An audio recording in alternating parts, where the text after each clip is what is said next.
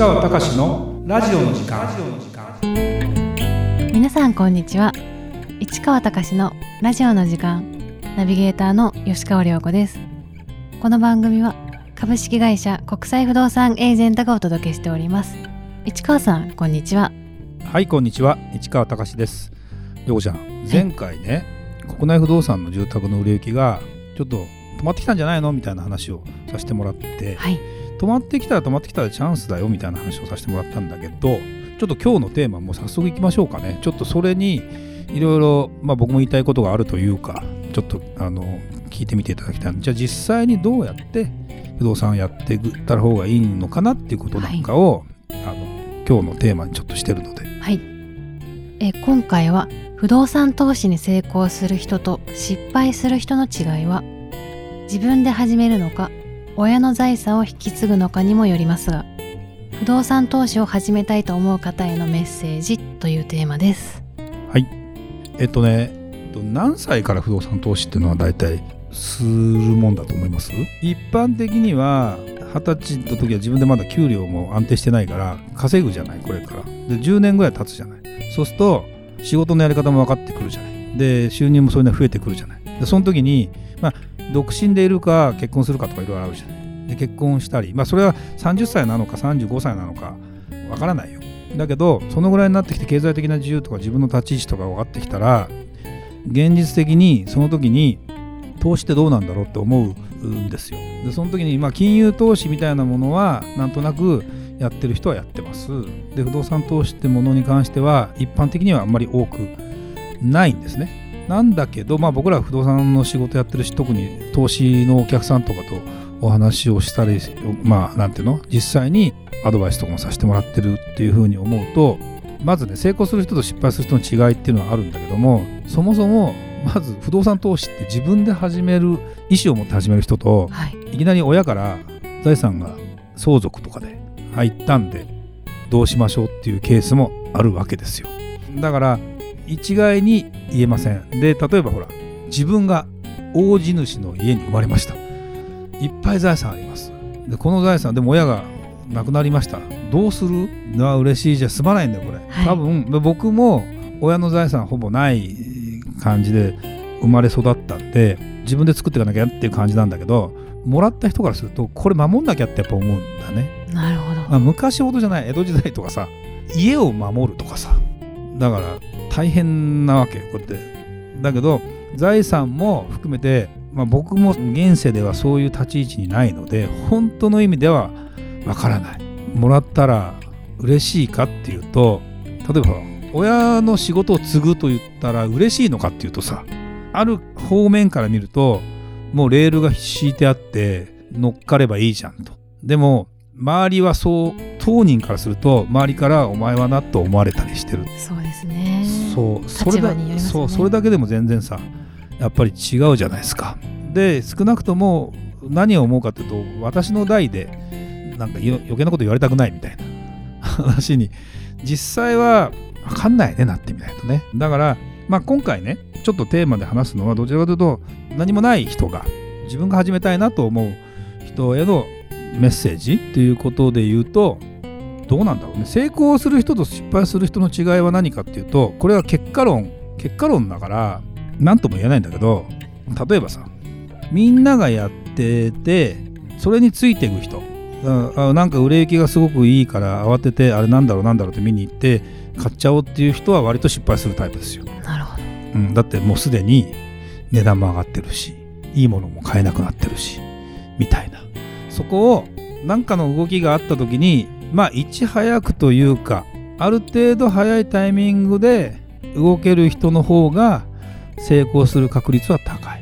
でも早すぎると変なものに引っかかる可能性もある。まあよくさあのイノベーターとかアーリーアダプターとかあるんだよね。行動最初に動く人5%いてそこから10%いてその後追随するとかっていうパターンになっていくんだけどもやっぱり見てるとあんまり深く考えてないんだけど早いよねって人が大体成功してるケースが一般論で言うと多い。そうなんですね。多い。で早いよねっていうのはそれを本人が分かって早いよねと思ってないんだよね。だからすごいねなんだよそんな結論かよってことなんだけどそれ運なんだよ運。だってあんまり考えてなくてもその事態でそこそういうことが考えられてるっていう人がそんなに多くなければ競争相手も少ないじゃない？あそうですね。ということは基本的に何が違うかっていうと多分その出会った時にチャンスみたいなものがあってそれに対して実際に何かを自分で石を投げてみるかどうかになるじゃん、まあ、結婚も同じかもね。そうですね。うん、だって勢いみたいな。勢い。もう決めたら勢いとかで出会ったら勢いとか。まあ若いっていうのは何がすごいかっていうとそもそも勢いみたいな。そうですね。あるじゃん。結婚なんか。だけど投資となると特に不動産投資となるとやりたいんですって言ったってあなた稼ぎありますか？って話になったりするじゃん。そうじゃないとローン組めませんよみたいになるじゃん。でその信用ある会社ですかとか。やっぱそういうところが違うじゃない。でこれがねでも大体見てると信用があるとかまあものすごくプライプライドがある人はまあ確率的にあんまり成功してないよね。あのねプロじゃないのに理論的な人。理論的な人というかよく知ってる人中途半端に知ってる人かな。プロから言わせると。この人が大体失敗する。なぜかというと人のアドバイスを聞かない。で情報だけただ取って自分で判断しようと思っている。これは良くない。本当の意味でのプロをプロの人に、えーアドバイスをもらった方がいい。ででまあ片やねこの人がいいなと思ったらとことんついて真似してそのまま投資するって人がいる。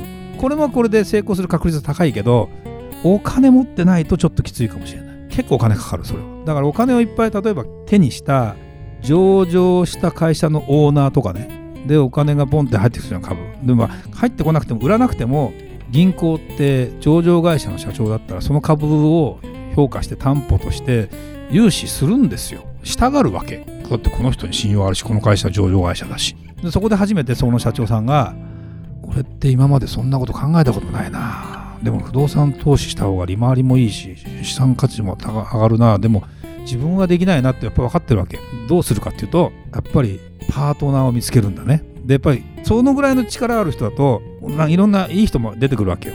そこで本当にいい人だったら成功していくわけなんだけどまあまあまああの言い方悪いけどそういう人とも僕はあのズームとかでいろんなあの紹介されたりしてミーティングしたりして私はこれでこれでこれで成功してこの通りやってるんでその通りアドバイスくださいって言ってる人と僕らの、まあ、僕の主張が違うっていうか本来自己責任だから自分で考えてやるってでアドバイスに関してはちゃんとこの人が信用できると思ったらこの人に委ねてやってね。だって今例えばさその人がうまく買ってて今はうまくいってるけど本当にいざとなったらこの人丸々ダメになるケースもゼロじゃないわけ。まあ確率的には低いんだけどね。でその方の話を聞いてると手の打ち方が非常にステディというかその手堅いので、まあ、お金があるからできる技だよね。要は再開発のいいとこの一等地の一番いいとこ買うっていう年でそれを10個買いますって言ったらそれは10億以上あればできるわなっていうような話じゃないですか。それ10億なんて普通ないからさ。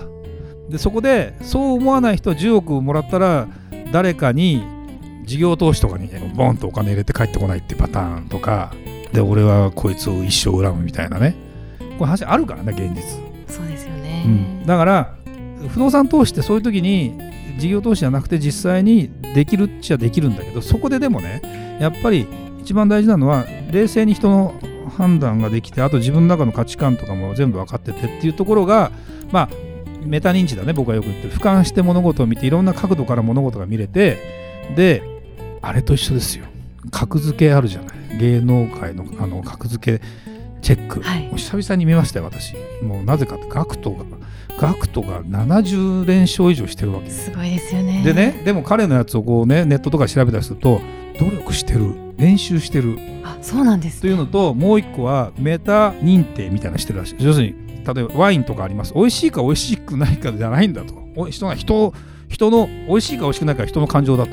余韻が残るか。あ香りがいいかと。もう単純にその分解してそれが高いんだというふうにそこがやっぱり一般の人はごちゃごちゃになって美味しいから結局自分の直感に合わせて決めましたって全く大悟が当たんないじゃないあれ。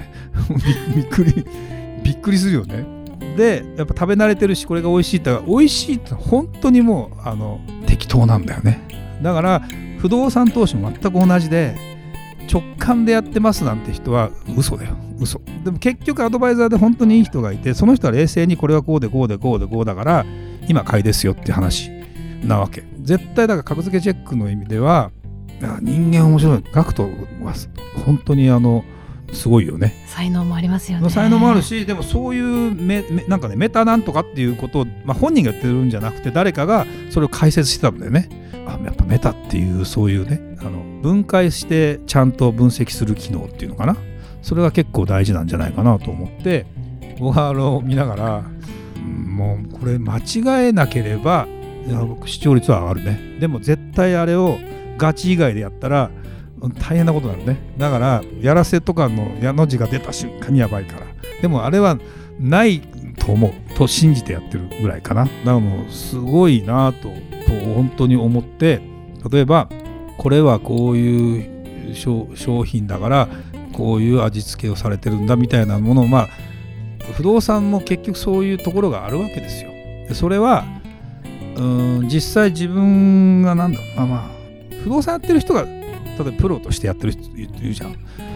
でもさ3年の人もいれば30年の人もいればどの分野であの経験積んできたかとかさその人の考え方自体がすごく整理分離されてるかとかさ。分かんないわけよ。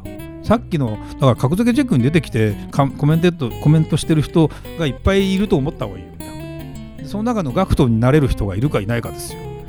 っていうふうに思えるようになる人と出会うとか自分がそういうことができるようになった方が得はする絶対ね。だから成功する人っていうことで言うと直感で決めても全然いいんだけど少なくとも今は売り手市場なのか買い手市場なのかっていうことが結構分かってない人が多いっていうかね。今売り時です。売り時なのか買い時なのか今売り時ですかって聞くこと自体がそもそもね、うん、センスないかな。それは聞かれなくても分かっててってほしい。どっちかっつうと全体的な傾向っていうのは分かってた上でこのピンポイントに対してどういう分析をしていくかって話だから。それをね割と総論で安心する人が多い。だって今買い時だからといってみんながみんなその中でもま、もっと安く買おうとする人がいたりするじゃん。そうと買えなかったりするんだよね。でそれをまた追い求めていく人が取っといてだんだん疲れ果てていくみたいな。これに陥る人はいるね。3割ぐらいいるんじゃないかな。3人に1人ぐらいいると。あの頭でっかちというんですかね。言い方悪いけど。それはまあ気をつけてもしょうがないんだ。本人のね性格というかね育ってきた考え方とかだから。だから向かないと思った方がいいかもしれない私株は向かないからみたいな感じ。だって株だって人が上がるって時に買ったらダメなんだよ。人がなんか売る時に叩いて売る時にポンって買っていかなきゃいけないじゃない。そうですね、うん、で不動産も投資というカテゴリーで考えたらそういう時の方がよっぽどそうね5倍5倍は言い過ぎかな。3倍ぐらい交渉しやすくなっただけで値段は前回も言ったかもしれない。1割2割下がるから。変わるからね。だって前後1割買い上がるのと1割買い下がるだけで2割違うじゃん。それって風向きが変わっただけでそのぐらい違うんだよ。それって何でも同じでさゴルフのさ追い風の時はやっぱりさ1割2割飛ぶわけよ。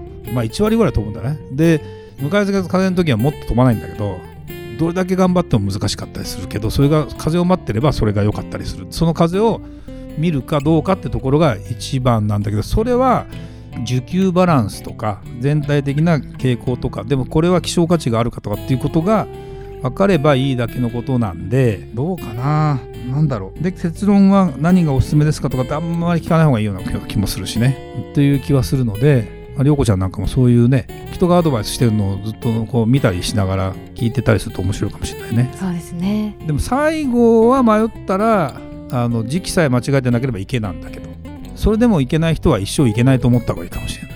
でもいいんだいいんだよそれで。だって人生そういうことだから。それで別に死ぬわけでも何でもないし。だってさ不動産が好きで好きでしょうがないんだったら職業にした方がいいよ絶対。